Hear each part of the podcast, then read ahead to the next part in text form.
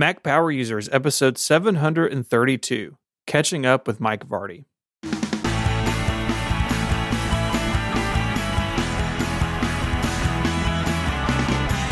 Hello and welcome back to Mac Power Users. My name is Stephen Hackett and I'm joined by my friend and yours, Mr. David Sparks. Hello, Stephen. How are you today? I'm good. How are you? I am uh, I am Apple Vision Pro drunk right now. I've been doing so much Apple Vision Pro. I I'm overwhelmed. What what is reality, Stephen? What is reality? Uh, It's it's someplace more colorful where your friends can see your eyes. Oh, okay. Well, thank you for that clarification. We're actually going to talk a little bit more about Vision Pro and uh, more power users today. Stephen wrote a really tiny review. What was it about 6,100 words, Yeah. something like that? So uh, we've got some more thoughts on it. We're going to do that. More power users. That's the ad-free extended version of the show. If you're interested, you can check it over at relay.fm slash MPU. But we got a guest today. Uh, one of my favorite people. Welcome back to Mac Power Users, Mike Vardy. glad to be here. Good to good to chat with both of you again. Yeah, Mike is a the productivityist according to the internet, but he's so much more than that. We're going to be talking about that as we go through the show.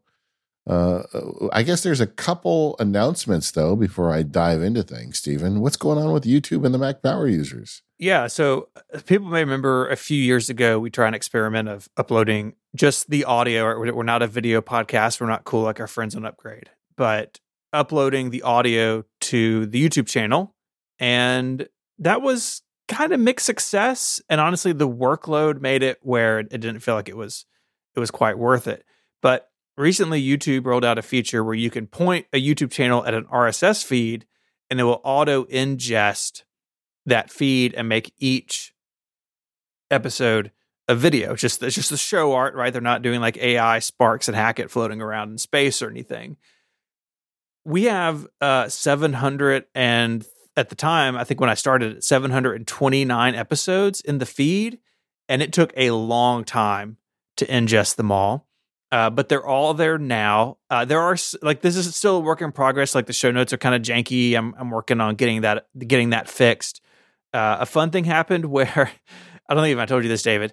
We got a community strike against the channel because a link to a podcast in the show notes like 10 years ago, that URL, that podcast doesn't exist anymore, and that URL goes someplace bad on the internet. And like YouTube was like, no, what are you doing? You can't link to that. So had to get that cleared up. It was all it's like this is from like 2010. Leave me alone. Uh, Yeah, but it is there. So there's a link in the show notes. If that's how you want to get the show, it's available to you now on YouTube. Uh, we do not have plans currently to add video component to the show. We're really happy as an audio only show, I think. But I know some people want to listen that way. And so just it's just another option. So that link's in the show notes. It's in the sidebar at relay.fm slash MPU. And uh, it's just all automated now, which which is great. I just love that we have so many episodes that we kind of broke YouTube for a little while. Like yeah, it would it would like do a couple hundred a day, and then and then literally was like, "We'll resume tomorrow." I was like, "Okay, you you go lay down, Google uh, data Yeah. center, and then we'll we'll figure it out."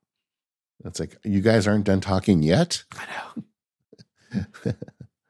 That's a lot. I mean, if we average an hour and a half per episode, what are we now? 700, and this is episode 732. hmm Quick uh, math here times 1.5. That's uh, 1,100 hours of Mac power users. That's a lot of power users. That is uh forty five, almost forty six straight days of talking. All right. Well, if you want to catch up, uh, g- get started, and we'll see you next month. Yeah, get on it, Take a nap once in a while. Just like YouTube did. Yeah, exactly. Yeah, you can limit yourself to 200 a day. That sounds about right. Sorry, I, you guys are talking about naps, and I love naps. So yeah. Oh, yeah. We're, we're going to get to that. We're going to get to that. Uh, well, Mike and I are are dear friends. We're in we. There's a group of us. We call ourselves a Creators Guild. A bunch of people who make stuff on the internet, and we uh, talk to each other every week or two, and and give each other advice and and propping up. So Mike and I have uh, we know all our dirty secrets between us, but but I, I love your story, Mike. I mean, you started out at Costco. yeah, it's it's funny. How did you get to where you are from where you were? So you know, when I was working for Costco, uh, the the biggest thing that I had to try to do when I moved out west with Costco, because I'm originally from the Toronto area, and then I moved out to Victoria, BC, which is where I am now, and they're opening up a new building here. And what they did was they said, we're going to put you in charge of not just the food court where you get the hot dog and soda, but we're also going to put you in charge of the service deli, which is where the rotisserie chickens are. Which is funny because every time you see news stories about Costco, they're typically about like why the rotisserie chicken is such a great deal or what's the secret behind the behind the buck 25 hot dog. So i was running both of those areas and both run very differently. One is very much on demand very reactive. It's not like you can cook a bunch of hot dogs up in advance and hope that you sell them. You have to be a bit more precise around that or at least have some tolerance around it. Well wait a second wait a second. I've been to gas sta- i've been to these gas stations where they're cooking a hot dog all day. Yeah that, that's not how costco rolls. Yeah Believe it or not, Jim Sinegal, who is the the you know the former CEO co-founder, he was that was one of the places he went when he first showed up in the uh, in any new building that was opening up. And the reason is he figured that if the food court was running really well, the concession area, then the rest of the building, you know, was running uh, in, in a much better position because we were kind of like the last place people would go. You'd think we were like kind of the afterthought, but his attention to detail was was kind of you know centered around this this dollar twenty five in Canada, buck ninety nine, but you know, hot dog and soda thing. But I'm trying to run both of these, and one is very much a customer service centric. One is more of a merchandising. So I'm trying to run all of these, and that's when I started to go down the rabbit hole of looking into you know time management and productivity because there's only one of me, but there's these two different departments at opposite ends of the building. And what happened is that stuff is where a lot of what I do now was was initially rooted in. You know, the idea of know, stuff that's simple, some stuff that's durable, flexibility. You have to keep all of that stuff in mind when you're in an operation like that. And eventually, over time, uh, you know, my time at Costco ran down. I eventually decided that I didn't want to, you know, have to be spread out so thin. I I wanted to get into more of an entrepreneurial slant, and so I I stepped down to part time and started to uh, work online, building, you know, uh, initially building a productivity parity site called uh, eventualism, and then ultimately becoming the thing I was parodying by a series of interviews with Seth Godin and, and David Allen and, and things like that for podcasts way back in the day. Like we're talking way back. And uh, before YouTube even had to think about taking a nap when uploading podcasts. But the point is, is that uh, eventually what happened was I, I decided to just leave Costco. I, I took another jobs in between just to kind of build a bit of a nest egg. And then, yeah, I started to write for sites like Cult of Mac, which is how we, you know, we all met. Actually, I was looking a couple weeks ago. Shawn Blanc sent me an, uh, a photo of all of us out to lunch or something like that. There's a few of us. Brett Terpstra's there. Stephen, you're there. Ben Brooks is there. Shawn. I'm like, oh my goodness, has it been that long? He yeah. looks so young. It has been that long, my friend.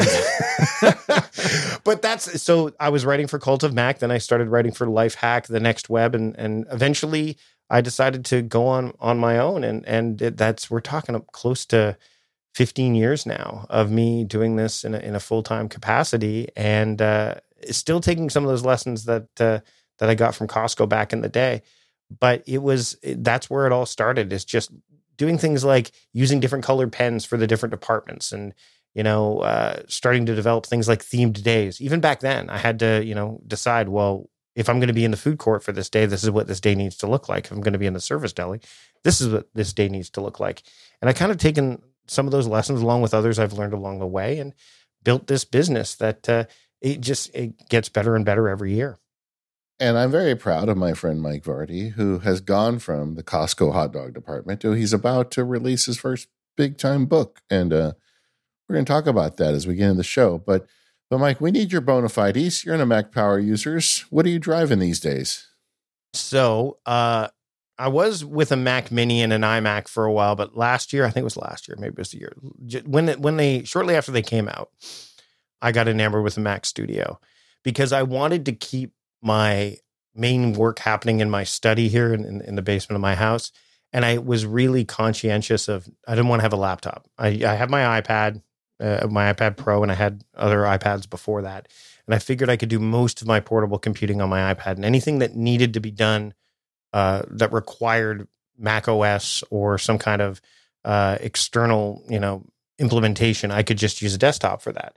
And so I actually have the the Mac Studio, the M1 Max. It's a one terabyte, uh, and it is. I'm not even using it to most of its potential. Like, I mean, I am doing some live streaming. I am doing obviously, you know, a lot of uh, audio work from time to time, video, getting more into video as well. So that's my primary computer. It's what we're using right now. I've got my Rodecaster Pro hooked up to it and all that fun stuff. But I would say that in terms of my main driver when I'm not, you know, either sitting at this standing desk or sit stand desk or when I'm out is my iPad Pro 11 inch. I've got the, uh, I think it's the fourth gen, and I love this guy. I love that I've got the uh, the Logitech uh, keyboard keyboard that attaches to it, which is kind of nice. I was looking at the the Apple one, but just decided to go with this one instead because it turns it more into a a laptop for, uh, for the way I like to use it. So that's that's my I would say this is the equivalent of my laptop. I think the other reason I went this way is when I travel, coming from Canada to the US and doing a lot of cross border travel, the last thing I want is a four thousand, three to four thousand dollar laptop kind of being skirted away. So I preferred to spend that money on the computer at home, and then I'll go with the iPad when I'm on the road. Um, in terms of my phone, I have the uh, the iPhone 14 Pro. Um, both my iOS devices are 512. I try to mirror them so that that I know that they've got the same kind of storage on them. Uh, what else am I? Uh, LG uh, 32 inch ultra fine screen. I didn't really need anything more than that. Uh, and then in terms of like reading, just 32 inches. That's all you just, need. Just, thir- just 32 inches. just 32. That's it.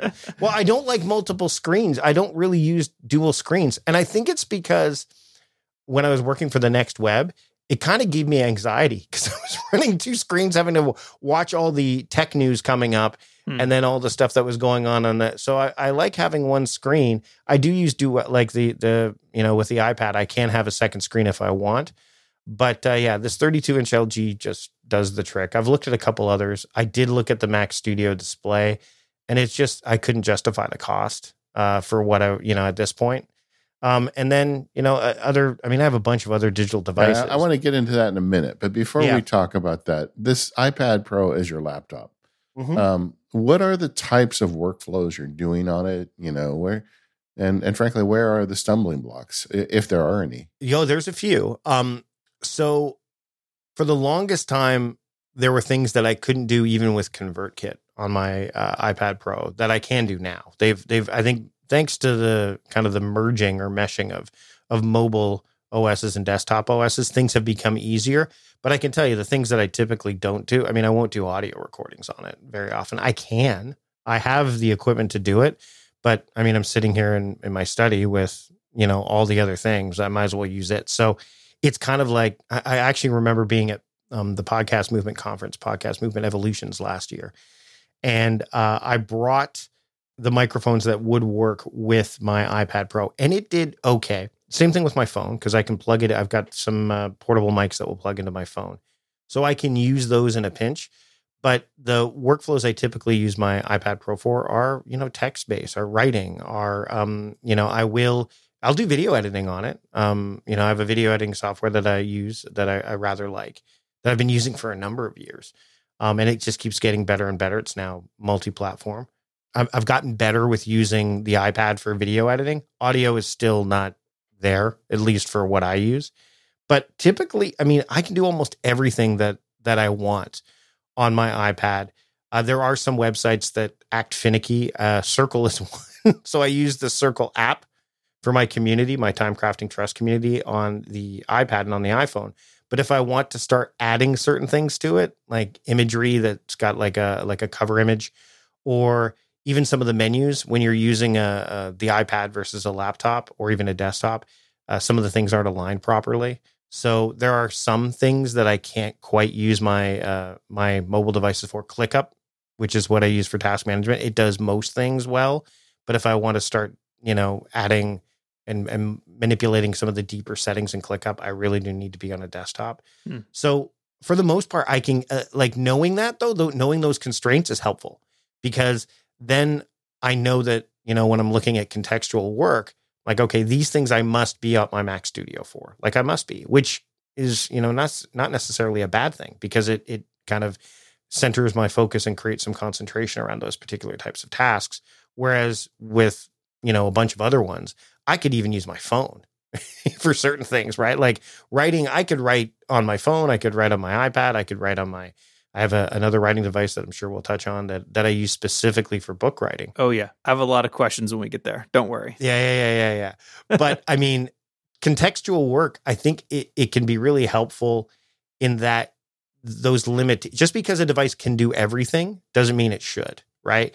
And so for me, knowing that my iPad Pro has some limitations, although they are far fewer than when I first started using the iPad as my primary kind of laptop or portable device, um, it is getting much better. But there, yeah, there's definitely a few things that I'm like, you know what, this is much better to be on my Mac, uh, my Mac Studio than on any of these iOS devices.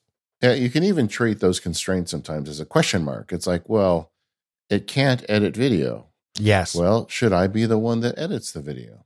That's absolutely true. So there have been some things where, and I do have a, a, an assistant who, you know, if I come up with something that I want to add to ClickUp, but it's not working, it won't work so well for mobile. Now that's not even a question. I just say, hey, Sarah, can you go into ClickUp and do this? And, and, and they'll do it. So yeah, it does create this idea of, well, am I really, is this a task I should be doing at all?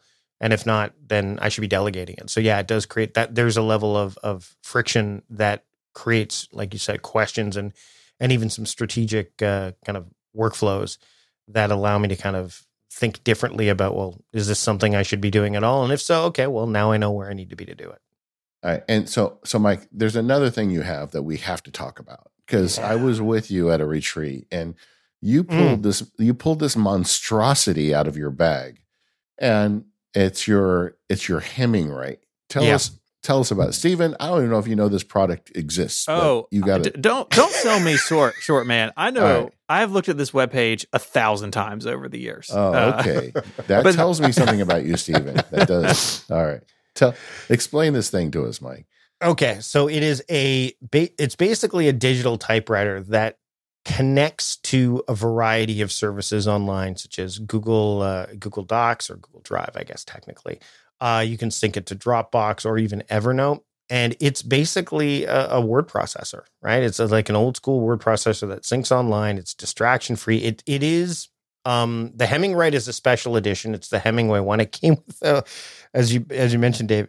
It came with um, it came with a brief like a like a little briefcase or attaché case with like a nice little uh, cloth that you use to clean it. It's very, you know, it it it, it definitely is extra. Let's put it that way. In, mm-hmm. in more ways than one. In more ways than one.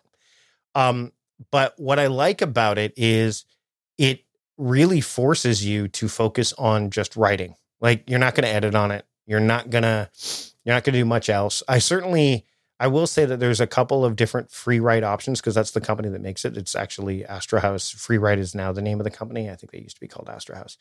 And uh, the one that I have is very clickety clackety. It's got a mechanical keyboard, so I I am loath to sit in a um, quiet place to type with it in public because people look around like, why is this so loud? But there are some other options. They have like the Traveler, which is another one that that is it, it folds into like this almost tiny. Uh, it's very very small, uh, almost the size of a keyboard actually, like a typical Keychron mechanical keyboard, which is what I use as my primary keyboard anyway. But they also released a new one called the Alpha, which reminds me a lot of, and I, I don't know if you remember the AlphaSmart Neo that was like a long yeah. time ago. Yeah. So you know, Stephen, you remember that one, right? Like this one basically looks like it's it's the the new version of that. Mm-hmm. Yeah, I, I did a video on the AlphaSmart uh like five years ago on my uh-huh. channel and it it's fascinating. You, uh, I think the idea is very similar, right? It's a tiny screen. You have a keyboard. The AlphaSmart has internal memory, and then you can yep. send it over a wire to Google Docs. I forget which documentary now, so I'm not going to name it. But remember, there were like two documentaries about the Fyre Festival. Do you remember that thing? Where like, yeah, I know the one on there was one on Netflix. I remember watching for sure. I think yes. the Hulu one.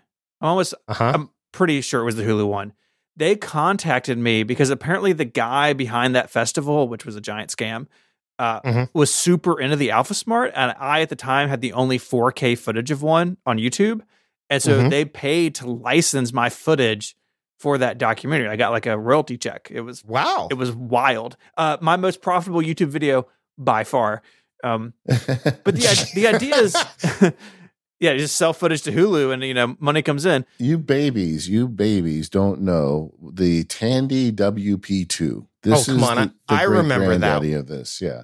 I'm not that much younger. I remember that. it, it, it's the thing. All you know, these things. The idea of a keyboard with an eight-line LCD display, mm-hmm. and um, and it's it's so funny to me that it's coming back. Right, people because of this distraction environment we live in. They're like, look, I can't be trusted. I, I just need a thing that that has a, a keyboard and captures text Yeah, and doesn't have any ability to load apps or any of the Yeah. other interruptions. I think George R- George R. R. Martin has like literally has a computer where he glued the Ethernet like an end of an Ethernet cable into the Ethernet port and has like removed the like he literally turned a, a PC into a you know basically a word processor. yeah. He uses a WordStar very famously, which is like this ancient word processor. Uh, yeah, yeah, I mean, David, you're right. The the idea, um, the idea never dies, right? The minimal writing computer, it, it never, never dies, never goes away. I do think, in particular, the Freewrite stuff is interesting because clearly there's a level of polish to it. I mean, Mike, does this thing weigh as much as it looks? It looks like you could kill somebody with this thing. It's pretty heavy. Yeah, yeah. The one I have is pretty heavy. I mean, the alpha is lighter. I think they're going to send me. I mean, as of this recording, I think the the Adam and the team are going to send me a review unit to look at because I've looked at the Travelers. The Traveler's light, and I actually the one thing I liked about the Traveler was even though it didn't have the mechanical keyboard, it had you know a very it had those old school touch type key keys that were they're not it's kind of a weird mix between like what an Apple keyboard would be like versus a mechanical. Like it's a nice fine like middle ground. Yeah. I really liked it. Um, what I liked about that one is that you could just like fold it up. The screen's not exposed in in the Traveler, which I liked. So you could just fold it up and take it with you, and it is quieter. But yeah, the the the Hemingwrite is by far. I mean, it's the limited edition. It's the most extra. I'm a Hemingway fan, so I kind of fell into that trap. Um, and yeah, you could argue it because it's not. These things aren't cheap either. So you're what you're paying for is not only the the you know I mean it's it's quality. I mean it's it's a quality machine for sure. The parts, everything is put together quite nicely. The keyboard is phenomenal. Um, the you know the they've they've changed some of the way that they've done the screens over the years because they've been around for a while. But it, it is that point of it, it- you know to your point, David, the idea of I mean even we're seeing like paper planners and that stuff come back with earnest, like the bullet journal. Like there's always going to be these these machines or these these tools that are like this is for this and so that I can keep myself from doing other things. And I believe I mean one of the things I had that I made sure I did is is that the Hemingwrite, the the Freewrite has its own like I see it every time I walk into this, my study. So it's not it's it's not put away. It's not like I need to I need to see it. So it's like okay cuz I'm working on a book or I'm writing like that's what I'm doing. So that machine needs to needs to be front and center so that I don't lose sight of it cuz it's very easy to get swept up into other things that you're working on as a business, you know, when you're running a business. And I wanted, yes, there's software that will do all of this. We've seen it before. I mean, there's IA Writer, there's tons of them that will allow for focused writing. But there was just something about the fact that I could write on this thing in a messy draft, get it into Google Drive, get it. And they also have their own thing called Postbox that it automatically syncs to. So even if you don't sync it to one of those other tools, it will sync to its own kind of document uh, storage facility. Uh, it, it there is something about when I sit down to use that thing, I know exactly what I'm supposed to be doing. And for, so for somebody who maybe has ADHD or somebody who really wants to be intentional about writing this device or any of the series of, of Freewrites, I think is might be what you're looking for. Well, I, I had all these judgmental things I was going to say, like you don't need a separate device. Use an iPad with the focus mode, and then I just, as I was about to utter the words, I realized I spent four thousand dollars on a similar device a couple weeks ago, where I've created a writing mode where I'm at Yosemite, blah blah blah. So uh, you know, I'm just going to keep my mouth shut. At least the Freewrite comes with a usable keyboard, and you don't need a Bluetooth one. That's true. I mean, you Yes. could have got like a, a fleet of Freewrites for what I paid for this thing. So there you go. and not the creepy like embalmed persona thing. I just was on a call with with, with a few of my uh, community members, and one of them uh, has the Vision Pro and decided to be uh, at one point on the call in the, the persona mode. You know, where, Mhm. and I'm like, and someone pointed out that that he looked like he had been freshly embalmed. Yeah, It's it's just like, it's a weird- wow, that's Uh, it thanks is for the it is visual, kind of Thanks. Yeah, sorry, but that's kind of it is a bit. I I mean, at this point, at this juncture, but we've seen this before with any new technology. It's like you know we're gonna we're gonna see how it plays out. But yeah, Mhm. um, no, you're you're right. I mean, contextual like with you know the funny thing is is to your point, Stephen, is that this technology is not new. It's just it, you know it, people want to devote their attention to certain things, and there's a market for it. This episode of the Mac Power Users is brought to you by 1Password.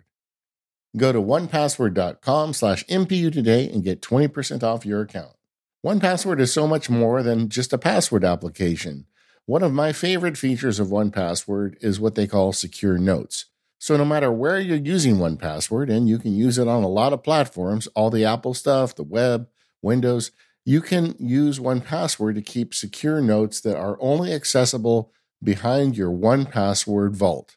We all have bits of information we'd like to carry around with us, but we don't want anybody that can unlock our phone to be able to read it. That's what secure notes are. In it, I keep medical histories, social security numbers, all sorts of data that I consider to be critical that I want to have with me, and I don't want the bad guys to ever get access to it.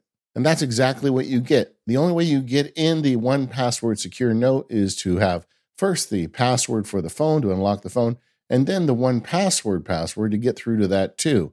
Having this double lock makes me feel safe and secure putting important data on my phone so it's accessible to me when I need it. And I get that because I have one password.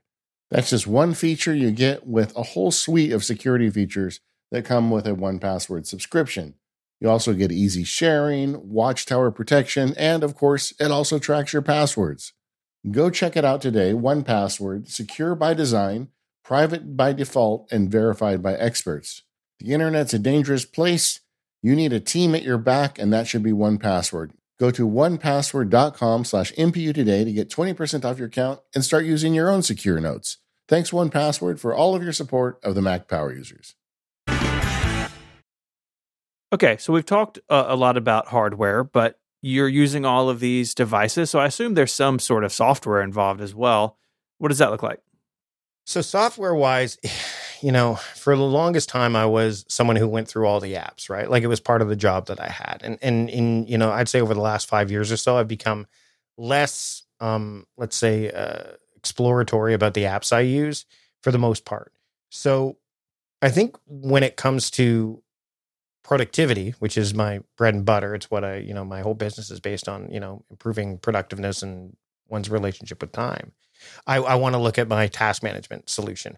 And I know some people seem to think eh, I've, I've read this and I don't understand it, but to each their own is that people are putting like project management tools in a different category than than task management tools. And I think that we're at a point where they can be one and the same. Notion, for example, is one that can operate as both. I don't use Notion per se as my primary, but I'm exploring it a bit more because there's some people that a lot of people use it and uh, it does have that flexibility factor. It kind of reminds me of what Evernote was like back when Evernote first started. Is that there was a lot of versatility and flexibility, and I'm I'm big on that. But the tool I use for uh, my business in terms of task management and even project management is ClickUp.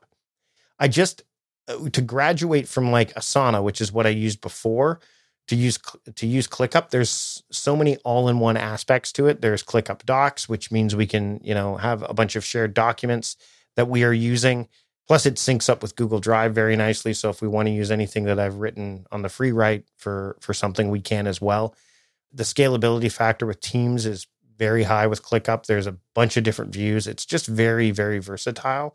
But what I like about it compared to say a tool like Notion or Airtable or any of these other tools that you can kind of modify to make work for you, there is some constraints as to what ClickUp is so ClickUp is meant to, you know, act as primarily a task management or project management tool.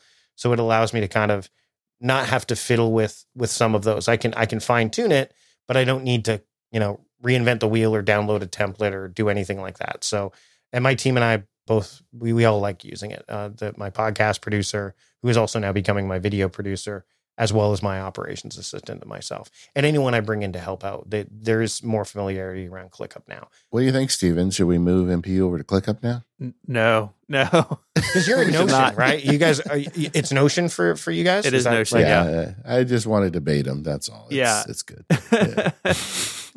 it is interesting to me that Notion, like Notion and ClickUp, there. I'm surprised that there's not more um, crossover between the two in terms of like. I'm I'm actually surprised that ClickUp doesn't have as more people that use it compared to Notion, but I think it has a lot to do with the the fact that Notion can be almost anything, and ClickUp doesn't have that as its advantage. But it is a cautionary tale because Evernote could be anything, and look where Evernote is now, right? Like Evernote has changed a lot, right? I think Evernote's problems were a lot involved with management decisions. Fair. You know, you know, so Fair, fair. In terms of personal, though, I don't use that. I don't use ClickUp for personal task management because I do like to keep those things separated. So I still use Todoist for personal, and I really like it. Um, I think people can use Todoist, you know, even in a professional capacity. I have a few clients that use it, and again, it just it made it doesn't necessarily scale as big as ClickUp, or definitely not as Notion, but it is inexpensive. It is powerful under the hood, but it doesn't look like it would be. It's very clean. The you know, there's a lot there, uh, and it's multi-platform. So again, when I'm working with a lot of clients, both those tools, as you as I mentioned, they they Mhm. they don't just work for Mac. They're they're they're multi-platform. Email, uh, again, I I use two different tools for email uh, because I do like to keep these things separate, uh, especially with team members. So I use Front for business email, uh, and it works really well because it kind of acts as a bridge between you know communications and task management, in that you can easily tether it to ClickUp or Todoist if you wanted, or in a, a variety of other tools. But also, it's got a calendar built in. You can even do chatbots on your website with it if you want. There's a lot of versatility. It's it's pricey, but I like it because if there's a task that comes in, and this is old school thinking where, oh, if a task comes in via email, you got to get into your task management tool. Like typically that's what you would do. But there's now we're at a point where there's so much, you know, inputs coming at external demands that there's instances where we don't necessarily need it to become a task inside of ClickUp. So that's where we can have conversations around emails inside of front. And if we decide to assign, make it a task in ClickUp, we can. So there's a lot of of of it's, it acts as a, a really great communications dashboard for us. That's the business one. But for personal, I'm using Spark. Like Spark just works for me. I could go back to Apple Mail if I want. And I'm noticing that I am leaning more towards some of the Apple products back in that direction, as well as some of the stuff that SetApp offers for some of my other things. Calendar, I'm not totally set on. I have BusyCal for um, my calendar app because it's part of SetApp, and I really like what SetApp does. I like the whole Netflix of the Netflix for Mac apps and iOS apps. I really like that, but uh, they don't offer it for for iOS. So then I'm using the calendar app, or I'm using Timing.is, which is another calendar app that I was introduced to. Of course, there's Notion Calendar. So I was with Fantastical uh, for a while. Um, the pricing bump definitely was gave me pause, and so I have paused my use of Fantastical. So I'm in a state of flux with my calendar apps right now. But I want something that can. Um, I want something that's that's going to allow me to do a lot with it. I use SavvyCal and stuff for booking appointments and stuff like that, but I'm not opposed to finding something that will necessarily do all that stuff. And I know Fantastical is is is it was really powerful, so maybe I'll go back to that. So let's just catch up a little bit. Uh, so on email, um, I'm curious because Spark Mail also has a collaboration function, uh, and it's a lot less expensive, you know, than Front. Um, what's the differences for you? Like if people are out there running their own business, where's the dividing line for you for email collaboration between Spark and Front? I think that a lot of it has to do with um, the ability to have uh, uh, it, it, it can act as a communication hub. So you can bring in things like your social media, like Twitter mentions or X mentions or whatever. You can do all all elements of communication. Plus, it can actually ask act as a customer service tool as well. There are some CRM components to it. It, it is a, like you're, what you're paying. I'm barely scratching the surface of what I can do with it based on the payment that is required. And I'm in a partnership with them. Like I've I've had some dealings with them in the past, so my rate may be lower than what others would be paying if they were to jump on board.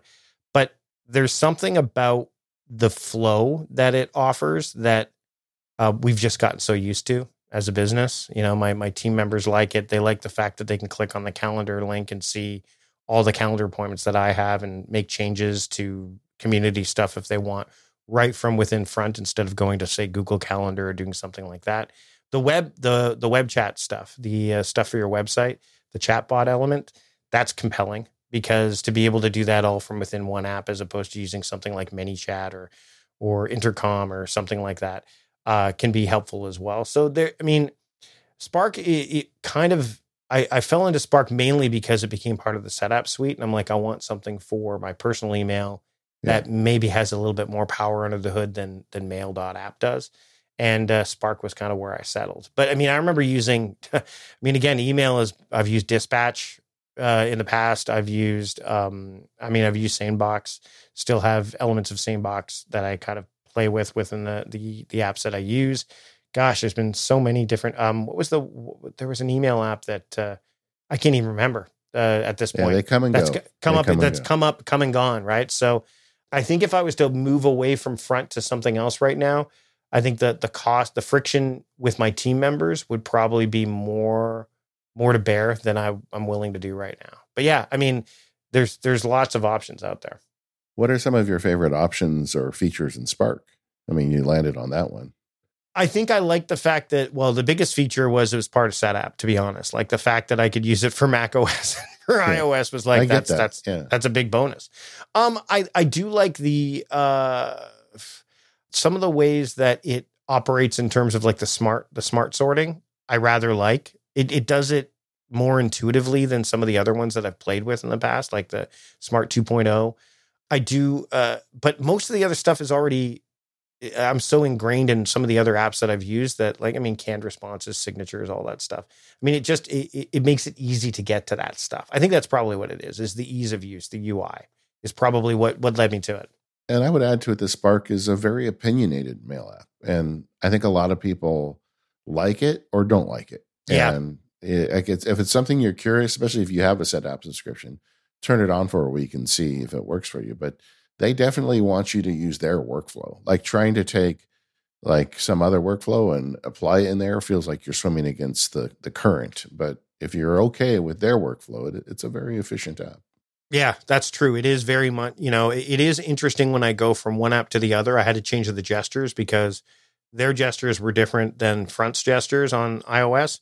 So I had to go in and change those, which is you can do. But yeah, it's very much like this is the way you should go through email. It's kind of superhuman's a lot like that too, I think, which Yeah. I know a lot of people are using superhuman. And I I think the reason I shied away from that because that was another option when when we were going to use front and then even bringing on another one was they had that that uh, I think it was a data leak or something like privacy issue that came up. I'm like, well, I'm gonna probably steer clear of that if they're if if that's an issue. So and again, using 1Password, I'm always kind of I always keep my eyes open for any kind of weird security issues that can pop up or password leaks or dumps or, or what have you. And then switching back to calendars, you're Mhm. a guy who thinks a lot about productivity. What do you think about this trend of these new like web-based calendar apps that include tasks? I mean, basically, they let you time block off your task list into your calendar. It, you know, that's the big feature in my impression of them. But what do you think of this kind of growing movement of these web-based calendar slash task apps? You know, it's funny. I think that there is a good aspect to having time dedicated to tasks, right? But I think that what happens is, and I know you you and I've had this discussion before, David, about hyper scheduling and what your meaning of hyper scheduling is compared to what mine is. And when I think of someone who's hyper scheduling themselves, is that they are not leaving any flexibility within their their their schedule. And I think that what can happen with these calendar apps that are saying here's when when these tasks could be done is that if you're if you don't go in there and, and in- integrate the human component to it, or if you get too narrow with your focus in in in that like hey these tasks should be done at this time it's not taking into account some of the nuances that could be going on either a during that day or that week or, or what have you and i think that the propensity for people to just let those apps kind of dictate things as opposed to going in and, and fine tuning them i think that's that's the concern i have is that people are just gonna we've seen this before. This is not new either. Like, oh, I've got this new, I've got OmniFocus, therefore I'm going to be more productive. Well, not necessarily. No, that's not how it works. Like, there are going to be things you need to throw in there. So I I think that along with the advent of AI and saying, hey, just give me your tasks and we will input them in your schedule based on you know this number of factors. Um, unless again garbage in garbage out. If you're not being you know i'm a night owl. Oh well that makes okay well that's going to change the schedule as opposed to if you're not. Or you know we had three meetings in a row and that's going to drain me. Well too bad. This is when this best fits. So i think that leaving it to the machine to dictate that on its on its own without having some curation there i think that's the concern i have uh, i do believe that you know again I, time theming is essentially time blocking, but with maybe a little bit more um, constraints to it. it. What it does is it it kind of compels the the person to say, okay, well, today is Tuesday. Tuesday's overarching focus is this. Therefore, I should be focusing on these types of tasks. I think I think th- the human element is really key here, and my concern is that these apps may cause some users just to remove that and kind of go down that path without being thoughtful or, or considerate about it. Hmm. We talked earlier about your mixed use of the Mac and the iPad. When you're looking at at maybe a new software title to bring into your business to help run things or maybe evaluating something to change, how much weight do you put on what the iPad experience is like? Like you mentioned ClickUp a little while ago that mm-hmm. some stuff you need to do in ClickUp you just can't do on the iPad and so you've got to either wait till you're at a Mac or have someone else help you with it who's at a at a desktop. But it seems like the trade-offs are worth it for you for ClickUp. So what does that rubric look like? Yeah, it, that's essentially it is I will look at what a tool can do for the team more so than just me, right? So and I think this goes back to when I started to explore people who were, you know, there's a lot of people who don't use Macs, right? And so I had to kind of think bit broader in, in those strokes. And, you know, when it comes to a tool like, I mean, and I noticed this with even Asana and other tools is that there were certain things that you just couldn't do on mobile that you can do on on desktop. And so when I when I think about these things, uh, I do think about versatility. So I, that does come into play. You know, am I can I use this on my iPad and on my desktop? And will the you know will the experience be similar? What will I lose on my you know my iOS devices as compared to you know being on the desktop? What will that look like? And for the most part, Stephen, it it it the the the friction I'm willing to put up with if it's I mean, again, I mean, using like LumaFusion is a great example. That's what I use for for video editing is LumaFusion. I alluded to it earlier. Um, it was built for mobile first. It was built for the iPad. That's what they, you know, the and now it's available on Mac and you can get it on different platforms. So start when it started as a mobile, I'm like, okay, great. Well, the desktop experience will be very different, and it, you know, or won't be very different, and it isn't. So I will I will look at where I will be doing most of the work for those things and do I how much you know how much flexibility and versatility do I need or do I want? And then to David's point earlier, if it's something that I can't do, I'm like, well, can somebody else do it? Like, will somebody else be able to do that from their machine? Uh, yes, okay, great. Well, then that's not an issue. As compared to, oh, no one else can do this, then that might be an issue. A, a good example would be I'm actually looking at this right now maybe you guys can help me is my video my audio editor because i'm starting to do some of the content editing for for the podcast again because i want now that i'm giving my audio editor more video work i want to kind of spread things out a bit and figure it's a good opportunity for me to lean back into the content a bit. And uh, he's like well you need to have a audio um, i want it to be at the highest output rate. And garageband only does like 24 bit.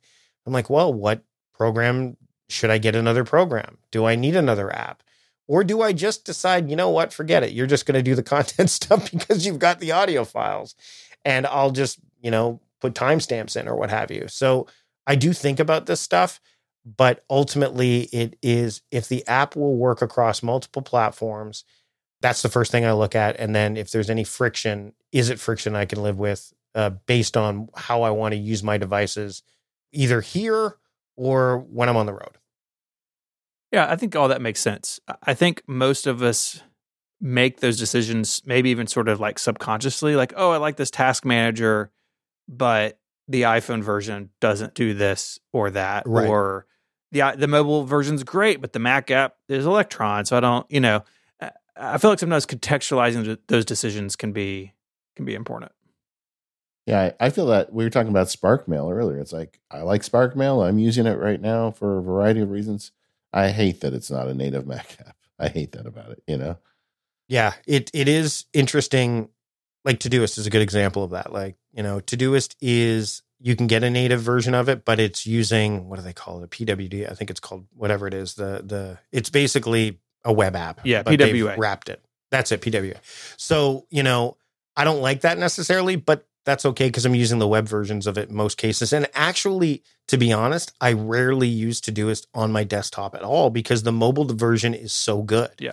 And that's a rare like that's the that's the interesting part about like different apps is that sometimes they think mobile first and like LumaFusion would be an example. Todoist is they may not be thinking mobile first, but they certainly aren't forsaking it or ignoring it. But like Asana, for the longest time, their mobile app was garbage. I mean, it's better now, but and again, it depends on what you want to do. Uh, I, I, for years, subtasks were like a pain in the butt. Repeating subtasks in any app were hard to do. They were just hard to code and hard to.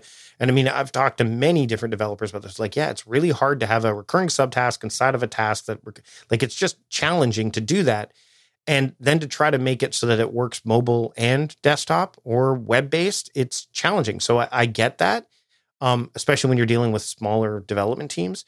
But yeah, at the end, of, there's certain apps where I'm like, you know, I really wish that this would work this way across all, you know, across the board. I just feel lucky, like I struck gold when I do. I mean, even Notion's mobile experience was not, it's still not the best, but it's better. But at first, oof, uh, that's one of the things that actually probably pushed me away from Notion compared to, you know, again, probably because of the iPad, compared to say using ClickUp or, or even Todoist was Notion's mobile was not that. eh, That's why I stuck with Evernote for so long. The only thing that pushed me away from Evernote was just pricing and restrictions, and you know, I'm clearly not their their customer base anymore. But yeah, I mean, it, these are things that I don't know that people think about nearly as much because I think they or or or they don't there's not a lot of time to think about it for some people. They just don't like, well, this is the app that a lot of people use, so I'm just going to use it and, and fiddle around and play with it until it, it works the way I want it to. And that's fine too. I just hate it when people switch from app to app to app to app to app, which is part of the reason why people end up not being as productive as they could be because they're moving from app to app to app or they're fine tuning an app and fiddling with it instead of actually, you know, saying, hey, what am I using this app for in the first place? Maybe I should actually do that stuff.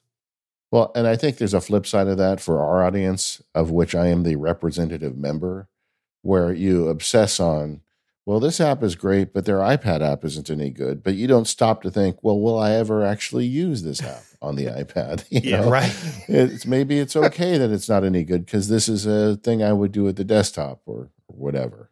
Exactly. I mean, the the iPad for me has become such a I don't even, I mean it's weird because I I rarely use it without the key the physical keyboard attached. I I do use it occasionally mainly because of TextExpander. but I mean when I'm when I'm using it with the keyboard attached it just like I'm on a laptop. Like that there's it, it we're we're at that point and it took a while. But I mean, we're getting, we're almost to the point. And I mean, I know that this has been like kind of the meshing of iOS and Mac OS, and it's working. I mean, for the most part, you know, they're th- the, the when you're developing something now for the Mac, it's iOS. I mean, mobile computing is where it's at, right? So you're developing for mobile and and desktop and web. Like it's all, none of them should be more hierarchically ranked than another. And I think we're seeing that because I, you're going to see more people. I bet. I mean, unless Apple changes their philosophy and just says, "Hey, you know what? We're not going to really push the iPad because we want the laptops." But you're you're seeing. I mean, why would you need a laptop if the iPad will do most things? I don't know. I mean, my son is using my old iPad Pro, and he doesn't have a computer. He's able to do all his schoolwork and everything from it. The alternative is a Chromebook at school, and he's able to do a lot of that stuff. I think almost all of it on the iPad. This episode of the Mac Power Users is brought to you by Squarespace. Save 10% off your first purchase of a website or domain by using offer code MPU at squarespace.com slash MPU. Squarespace is the all in one platform for building your brand and growing your business online. With Squarespace, you can stand out with a beautiful website, engage with your audience, and sell anything your products, services, and even the content you create. Squarespace has got everything you need all in one place. And with Squarespace, that starts with their Fluid Engine. It's their next generation website design system to unlock your creativity more easily than ever before. You start with the best in class website template and then customize every design detail with reimagined drag and drop technology for desktop or mobile. That's important. Any site you build with Squarespace is going to look good on any platform. With Squarespace, you can stretch your imagination, and all of that is ready to go on any new Squarespace website. You can sell your products in an online store. Whether you sell physical or digital products, Squarespace has the tools you need to start selling online, and they have built in analytics. So you can learn where your site visits and sales are coming from and analyze which channels are most effective.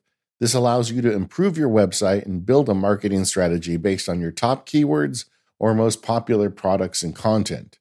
Squarespace is, for me, the starting place of a website. If you need to build a website, I always start with Squarespace.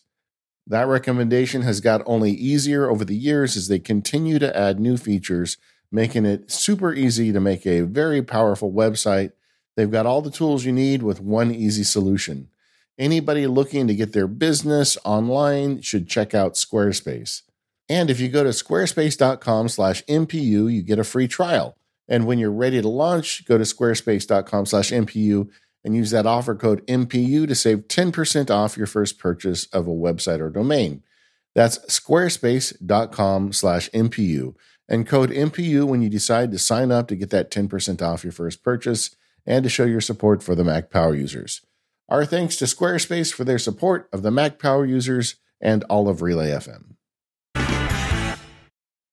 So, Mike, I teased this at the beginning, but you're about to release a book. Tell us about that. So, I've had a couple of books out in the past. Uh, the Front Nine came out, wow, um, over 10 years ago, which was released by Diversion Books. It was called The Front Nine How to Start the Year You Want Anytime You Want. And it's been a long time since I've released another book in with such a, you know, quote, fanfare or launch. And it's called The Productivity Diet. Uh, and uh, the subtitle is still actually being finalized as we're going through the the final phases of of you know, editing and galley reading and all that stuff. But uh, it's basically the, the, the concept behind the book is um, a few years ago I wrote a book called The Productivityist Playbook, where I was offering plays and and and things that people could do to be you know to actually be productive instead of doing productive, which is uh, uh, what I alluded to actually in the last segment. The idea of just you know fiddling with things and not actually using the tools to get the right things done. The productivity diet is now centered around like why are we why do we do what we do? What do we, you know, and how do we do the right things for us at the right time without forsaking quantity along the way? So, you know, there's talk about qualitative and quantitative productivity. There's, uh, and what we do inside of this book is instead of offering, say, plays like the playbook did, we offer recipes because, you know, the idea of a productivity diet. So here are some things you can try. They're smattered throughout the book as well. But it's basically taking my time crafting framework and kind of showing people how to use that to have a productive lifestyle because that's the other thing about diet too we hear the word diet and people are think you know for the most part oh i'm going to do this for a little while and then i'll you know either get in better shape or lose weight and then i'll i'll be fine and i'll just do this you know cyclically whereas a diet really is a lifestyle choice and that's to me what productivity is and to be productive is to live a lifestyle that promotes that. And that's what this book is designed to do is to help people with simple, flexible, durable and sustainable ways to, you know, be truly productive. All right. So now give us the workflows. We're Mac Power users, and we know you got all this gear. How do you go about writing a book and, and what are you using to do it? Well, m- one of my favorite tools to grab things from is uh, I, I will use the, the way I kind of go through it is I spend if we're looking at a schedule, is I'm as a night owl, I don't create in the morning. I consume early in the day. So I will use some of the reading tools that I have. And again, this is helpful to have the iPad, but you know, using things like Readwise, uh, Reader, which is Readwise's, you know, reading tool, Instapaper. I will gather up over the course of weeks and weeks and weeks material that resonates with me. And, you know, Apple News gives me some of that. And, uh, you know, I actually get, it's funny, uh, I'll get occasionally links from members of the Creative Guild, like we the Creators Guild, like we talked about. They'll say, "Hey, Mike, this might be useful for you in this," and uh, so I gather that stuff up, and that's what I spend, you know, the early part of my day doing. Uh, if I'm going to be doing any kind of writing work, uh, there's a block of time, a horizontal theme set aside just for for reading, and I will read that stuff. It's very particularly defined. Like, let's focus on that. And then my writing workflow, it's uh, um, I use drafts to kind of consolidate notes that I want to bring in, ideas that I've had, coalesce, you know, those kind of ideas. I love drafts. Um, I've I've loved it forever. it's it's been a, it's it's it's such a such a great capture tool. And so for thoughts and ideas, and I will just walk around with my phone and capture those things via dictation. Um, and again, on the iPad, it does it as well. Uh, and then what I'll do is if I find something that that really resonates, and I want to use it for the book, I'll tag it, of course, with whatever the book title is inside of drafts initially. Um, I'm still, and we didn't really get to the note taking part of my software stack, but with Evernote no longer being part of it, I'm still on the hunt for Obsidian seems to be where I've landed, but I'm still trying to figure out what that workflow looks like, getting things from drafts to Obsidian so they sit in in, in a way that makes sense to me. Um, that that part is is probably the fuzziest part of my workflow. So I typically just take things from drafts. I will sit with my uh, my uh, Hemingwrite, and I will look at a note in drafts on my phone, and I will start to expand on. I will go through some of those things that are you know kind of related to the book. I will highlight those tags, and I have a workspace built for that in drafts, so I can say, okay, well, I'm going to write work on this. Uh, the other thing I will do, in case I'm not, in case I want to just put my phone away completely, is I'll just you know have some index cards, and I will write some of the bullet points that I want to use for whatever I'm going to write on for the book. So, for example, the productivity diet, if I'm going to write about the three realms of productivity, which I talk about in the book, I will say we're going to focus on you know this realm of productivity, and I will just write the messy first draft inside of Hemingwrite. It will link to Google Drive, and uh, I have a folder set up in there for books, and I will put it in whatever book category it goes in. So for this one, it would go in the productivity diet book. For a subsequent book, it will go in another one. I tend to work on one book primarily, but if I have notes that are coming in that might go into a future book, I will put those in a in a future book as well. Sometimes I like to take a, a mental break on those, uh, just to kind of keep things fresh for me. My writing time though is interesting because I tend to write post 2 p.m. Uh, from like two to three or two to four, uh, Monday through Friday, and then I also write in the evening. So from 11 to 1 in the morning. And then I will wrap up my day and go to bed and then get up the next day and start all over because I'm a night owl. So, the, and what's interesting is there's this London writers group which I just joined. I literally was like, I want to, I want to really refine this and and have some accountability along the way because you know eh, support is good when you're when you're a writer. It's a very lonely. It can be a very lonely craft, especially when you live on an island uh, there's a London writers group, and because I'm a night owl, there's two times where they get on a Zoom call and they just sit and they write. And I've actually signed up for those those that happen at 2 p.m. Pacific time and then at midnight Pacific time because in London it's actually early like a it's a later night one for them and then an early in the morning one.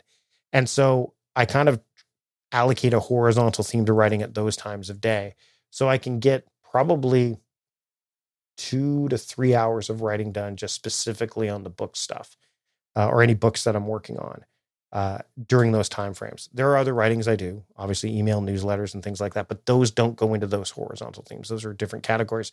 And I also don't use my Hemingwrite for email newsletters or anything that's not related to a book. I will use, you know, I'll use my iPad, for example. I'll write, sometimes I'll write things just in drafts for that. But that's my workflow is typically read in those reading apps that I have, and I have a few of them. I'm, get, but mostly Reader at this point, uh, as well as Apple News, bringing things into drafts, going through drafts, and using those kind of cues that I have in drafts to start writing either for the book inside of my Hemingwrite, my Freewrite during those specific times of day later in the day, and then for non-book stuff, I'll just typically write them in drafts and then get them into ConvertKit or wherever they need to hmm. go. That's interesting to me that you use the Hemingwrite just to write books, that you don't do anything else there. Do you find that that gives you a little extra juice, you know, for writing the books when you Yeah. have a device just for that? Yeah, it does. And what it also does is it kind of tells me that this stuff that's in these folders, whether it's in Postbox, which is where the Freewrite stuff goes natively, or whether it's Google Drive, which is where I'm putting it, it tells me that this stuff is going in a book. So don't write a newsletter about it. Or don't write a newsletter. Don't use this specific writing for the newsletter. Use it for maybe it could be like do a riff on it for a newsletter because I will re- obviously I go through these drafts later. I mean, they're messy first drafts. But what it does, I've noticed this, and I'm sure anyone who's interviewed or read books and had podcast interviews or read a lot of nonfiction books, there's sometimes where I'll read a book and I'm like, wait a minute, didn't they send an email about this? Like this exact thing was like in an email that they sent. Or like it, it's almost like uh, it's not plagiarism, but it's, it's very much like you've already written about this. And I know that, I mean, again, not everybody that reads the, that person's book will be following their email newsletter necessarily. But I don't want to read like Luke Burgess's latest book and then go, wait a minute, he already wrote about this in a newsletter and this is exactly what he wrote. So it, it kind of acts as a, a bit of a filter, a content filter for me as well. Not just to say this is for the book, but also the way this is written is for the book. Yes, I can riff on it in another medium, but it allow it kind of again it separates book writing because author being an author is you know we anyone who's been blogging for a while like writing a book is very different than writing a blog post Yep. or writing a newsletter. So it kind of creates that separation for me. Yeah, they're totally different. I, I've done a couple of small book projects and I fall into the trap of like, oh, I've just written a bunch of related blog posts, right? Like I, I kind of think in that length, and it, it, it is funny how they're they're very different. And sometimes it can be really successful. Like The Martian, kind of famously started life as a series of blog posts, and when Yep. you read the book, you can kind of tell in places that's that's how it works. Um, I did want to ask you about the the business of the book. I know that this book was a uh, a Kickstarter campaign. I've done Mhm. a handful of those. Um, how did that go, and and why was that the route you went? So why that went so well? Uh, it went well. We got like 200% of what we asked for. Yeah, it's awesome. Um, it it didn't cover all the costs, right? Because I'm going with uh, I went with a, a a publisher who will not only handle uh, distribution. I mean, they're they're the oldest publishing house in Canada. They are a a a, pay to pay publisher, um, but they'll also do the audiobook version, which was huge. And see, the reason I decided to do this this way instead of going the traditional publishing route by because I do have a literary agent and I have a proposal that we're, we're in the finishing touches for the next book on, but uh, it allows me to do things like what Brandon Sanderson talked about in his Kickstarter campaign. And for those that don't know who Brandon Sanderson is, or he wrote a he made a very successful Kickstarter campaign. He has a massive following, so make no mistake when he had the most successful book Kickstarter ever. In fact, I think he has the mo- one of the most successful Kickstarter campaigns ever. Period it's like forty something million. crazy amount. Yeah. And, and the reason he did it was because he wanted to be able to offer his books in a bundle, and traditional publishing doesn't allow that. He wanted people to be able to buy the audiobook, the physical paperback, and, and the ebook or the hardcover all in one bundle. And that's not the way traditional publishing has worked. So he just said, Well, I want to do it this way. So this is what we're going to do. And I really wanted that ability too, to have the that element of control. Um, plus, uh, it it it kind of gave me agency over what it goes into. You know, not only the, the the process, but also it gave me not just agency but insight as to what it goes into publishing a book. And I thought, oh well, we'll be you know it'll take six months because we're self publishing it. No, not necessarily. There was a paper shortage. You know, people were talking about like a publishing paper shortage, and you have to deal with other people like editors, right? Who are like, and not just a not just a content editor, but a line editor, and then design work. And they're working with multiple different books at the same time, even though you're paying to play. So the process took has has taken longer than I initially thought it would, but it gives me a good benchmark to go with when I'm either going to go traditional or if I want to self-publish again on my own, which I'm I'm sure I'll want to do because the one thing that that happens when you do self-publish is not only do you have control of the process, most of the money comes back to you as opposed so if you're you know if people who want to write a book to make money, it's it's a terrible idea. But if you at least want to have more control over the process, and at this point, self-publishing, there are so many good options out there that don't really look any different or much different than a traditionally published book. It's it's a viable option. So for me, it's been an educational process for sure, like an educational journey. But it's gratifying to see all the steps to know, all right, well, if I'm going to do this again, I'm not going to say that this is when it'll be ready. It'll take a little bit longer, or here are things I would do differently next time. So I'm I'm excited for the process. One thing I I will say, and I've told David this, is that as someone who wants to write and is a writer, when you get to the phase of okay we're in editing and now it's marketing and launching you, your part of you goes i just want to write the next book like can't we just go on to the next bit like can't mm-hmm. we just it's done now let's move on but that's not the way it works for self-publishing authors or even published authors like there is a cycle there is a process that you you all you know every every author is following at this point you're no longer just an author you are now a, you're an entrepreneur you're an entrepreneur for that book you are public you're publicizing the book you're you're doing interviews, you're doing all that stuff. So that part has been fascinating. But the fact that I got the Kickstarter campaign backed at nearly 200% of the of the asking um, was very validating. This episode of Mac Power Users is brought to you by Ecamm. Ecamm Live is the leading video production and live streaming studio built for Mac OS. Ecamm does all aspects of video, not just live streaming. It's perfect for simplifying your workflow. It's easy enough to get started quickly, but powerful enough that you can create just about anything with video, all in the Ecamm app. One of my favorite features of Ecamm are the saved presets and scenes. So you can arrange everything you want, record it or stream it, and then come back to it later. And all of your settings, all your placement, your cameras, everything is where you left it. That's super awesome because very often in apps like this, you're kind of rebuilding your setup every time and if you want consistency between recording or streaming sessions, that's a real time saver. So whether you're streaming, recording, podcasting, or presenting, everything you need is in Ecamm. Even support for multiple cameras and screen sharing and a live camera switcher lets you direct your show in real time.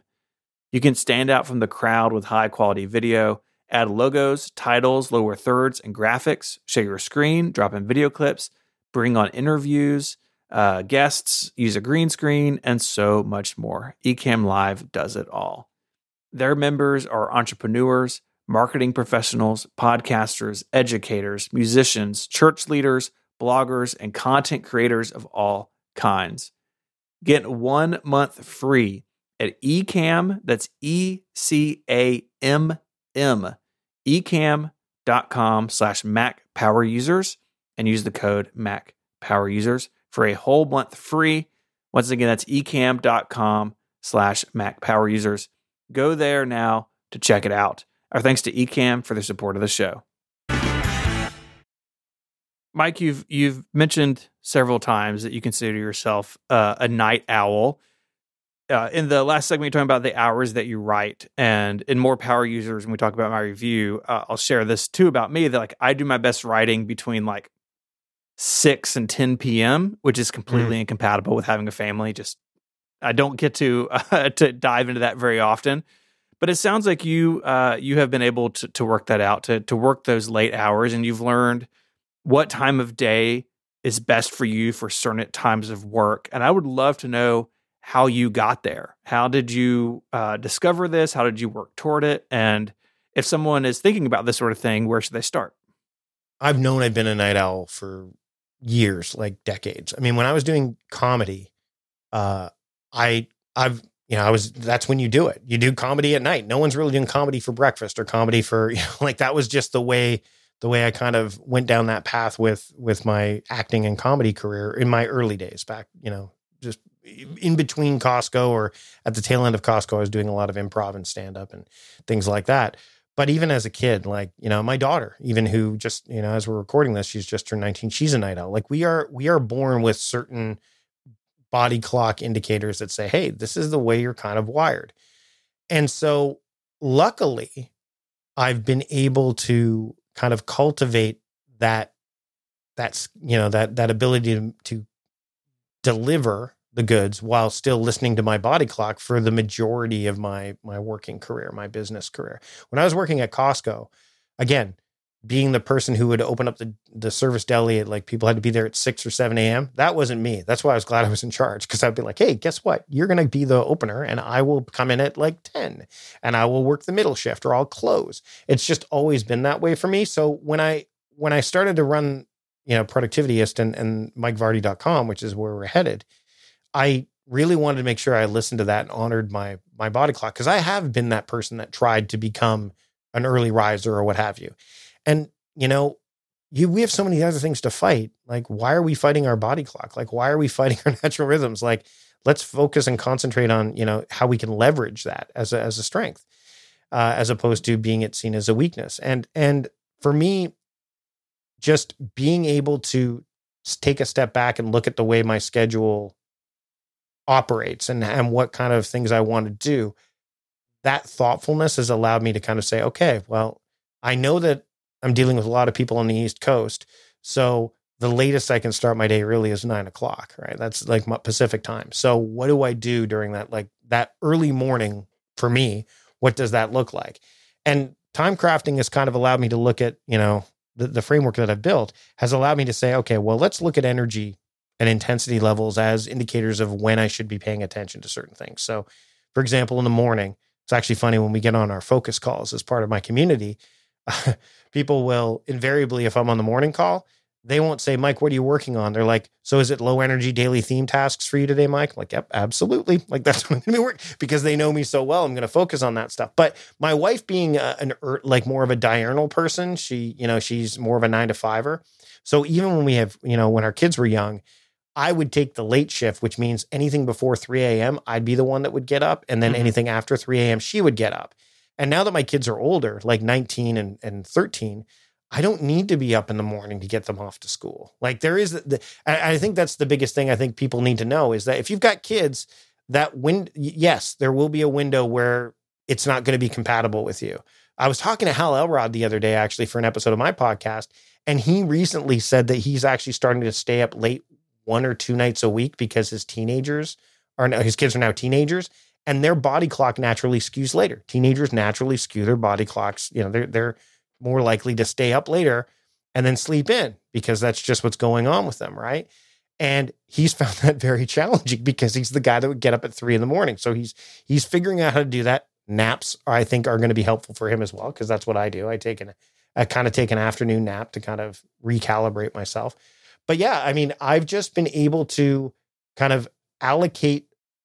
I'll look at my tasks and go, is this a task that requires high energy or low energy. If it requires low energy, I will do it earlier in the day.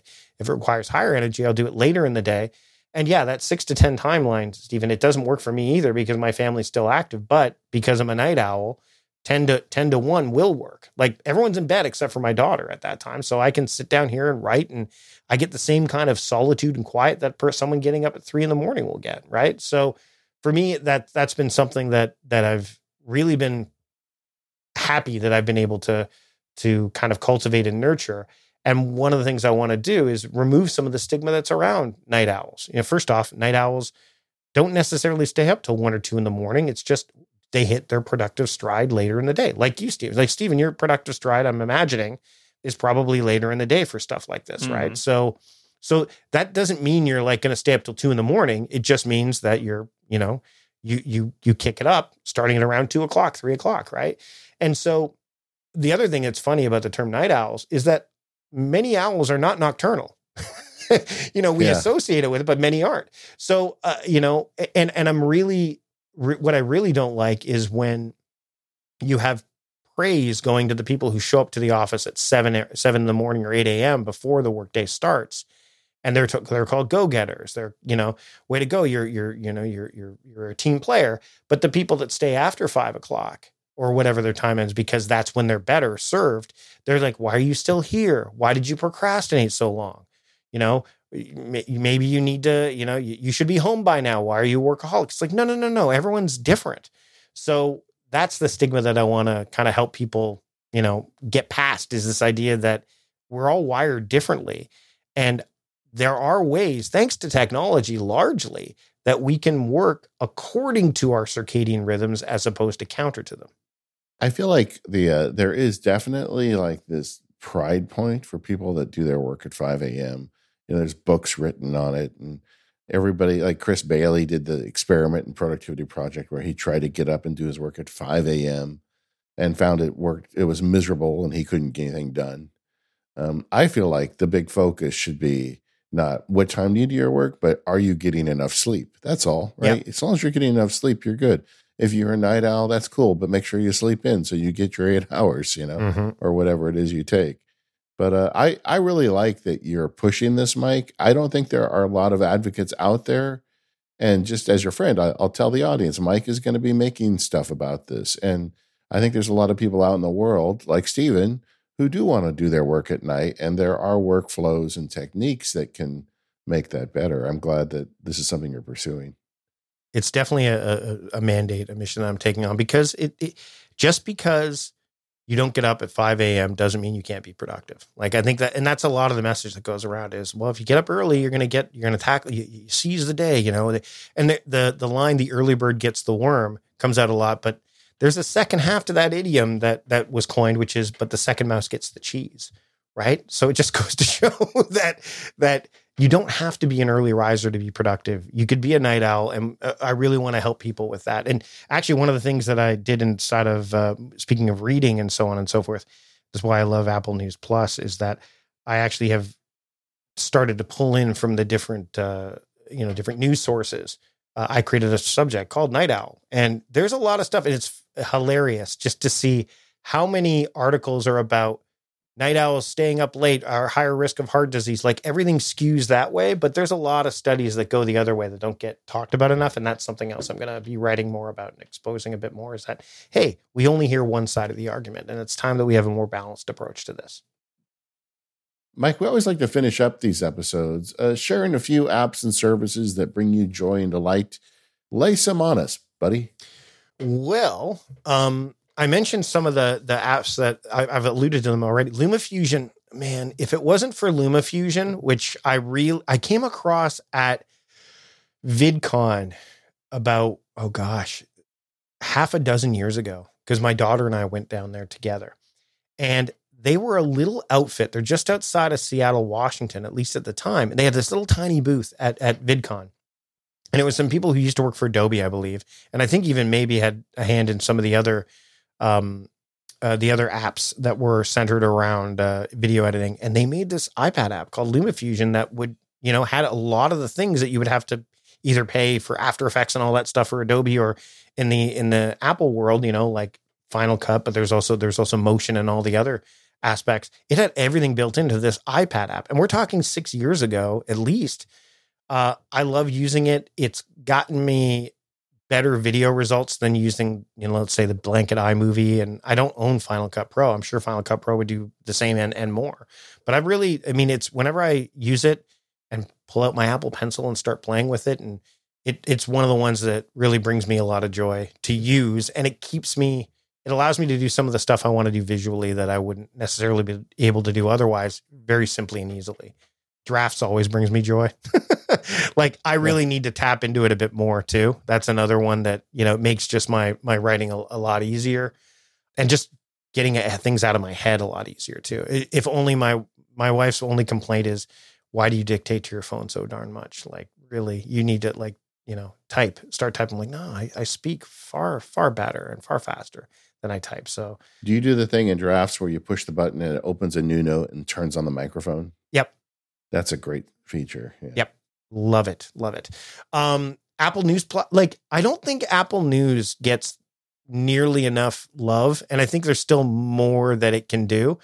Um, they just added the athletic actually today when I opened it up. I'm like, oh, the athletic. And the athletic is, um, uh, uh it's, it's a deeper sports kind of, um, uh, news site.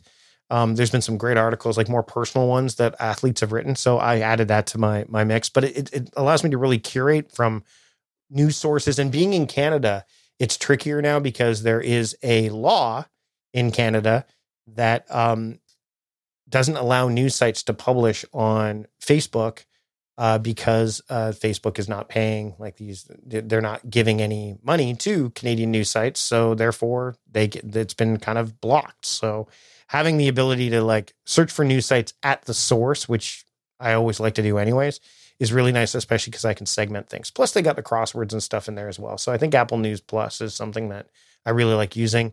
One of the features you mentioned, though, I think people don't realize is the ability to create your own custom news feeds in it. Yes, I, I think that can be really useful. Explain how you do that.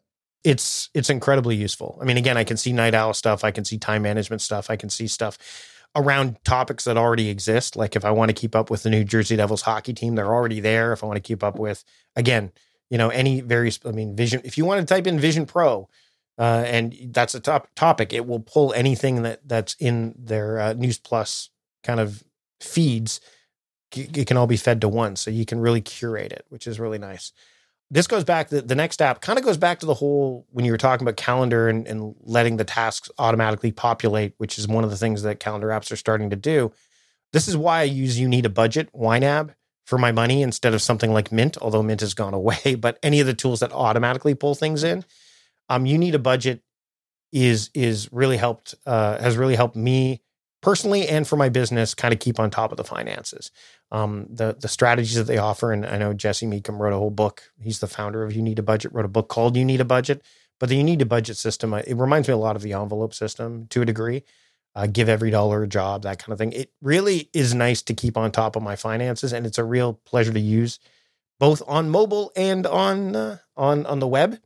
I can tell you on that app. I can tell you every time it comes up on the show, we get a ton of email from people that love this app, and um, we've never really given it the coverage it deserves. But this is uh, people who use it love it. I mean, I don't know what else to say. And uh, if you're looking for budget software in a Mac, that that should be a good sign.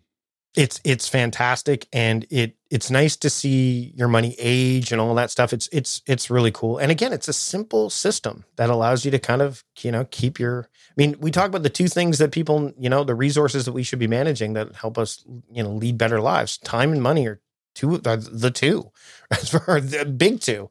So for me that was huge. And then finally, um, another one that is new, and actually it's funny because uh, this goes back to what we talked about at the beginning when we all kind of met. Uh, Ecamm, I've been using that a lot more uh, as my uh, as my streaming slash recording, the virtual cam, all that stuff. I had the pleasure of running into Doc, who I forgotten that we even had run across into each other. Like I didn't, it didn't dawn on me until um, a friend uh, introduced us, a mutual friend, and he's like, Mike Vardy. I'm like, back in the TUAW days, like meeting him at Macworld and stuff. And our worlds collided again at, at Podcast Movement uh, this past August in, in Denver. And uh, he's like, "Oh yeah, I'm working for Ecamm now." And we had, we had a chat about it, and it's been it's been a, a really um, big addition to the tech stack in terms of doing live streams and and especially the podcast because like you know like Mac Power users, the the a productive conversation podcast is now our feed is now on YouTube as well. It pulled a bunch of stuff in, uh, over 500 episodes, and and to be able to use it for recording podcast interviews and using some of that for video if I want, or just having uh, live streams, it's been super helpful and really powerful. Uh, great Mac software. So I'm I'm a big fan of what Ecamm's doing, and and that's probably the out of I'd say those five when when you are, are the ones that are kind of when I go when I open them, I feel all warm inside, hmm. warm and fuzzy because I get to use these apps that I'm I'm really leaning into more and more. And I'll just let the audience know Ecamm is a sponsor of this episode, although Mike did not know that. So that's uh, an endorsement from the guest. There you go. In addition to the fact that they're sponsoring us, and we do appreciate that. Uh, Mike, if people want to learn more about night owl productivity or the productivity diet and all the things you're doing, where should they go? Well, I mean, productivityist.com is still the, the main website, although we are shifting over to mikevardy.com because my, my array of work is spreading, you know, beyond just being uh, productivity oriented. I mean, I'm definitely leaning into the, the idea of time and space, night owl stuff. So you can go to productivityist.com. I'm also still hanging out on Twitter uh, slash X, uh, Mike Vardy there, and also uh, pretty much any other platform you'll find me as Mike Vardy uh, if you want to check connect with me socially.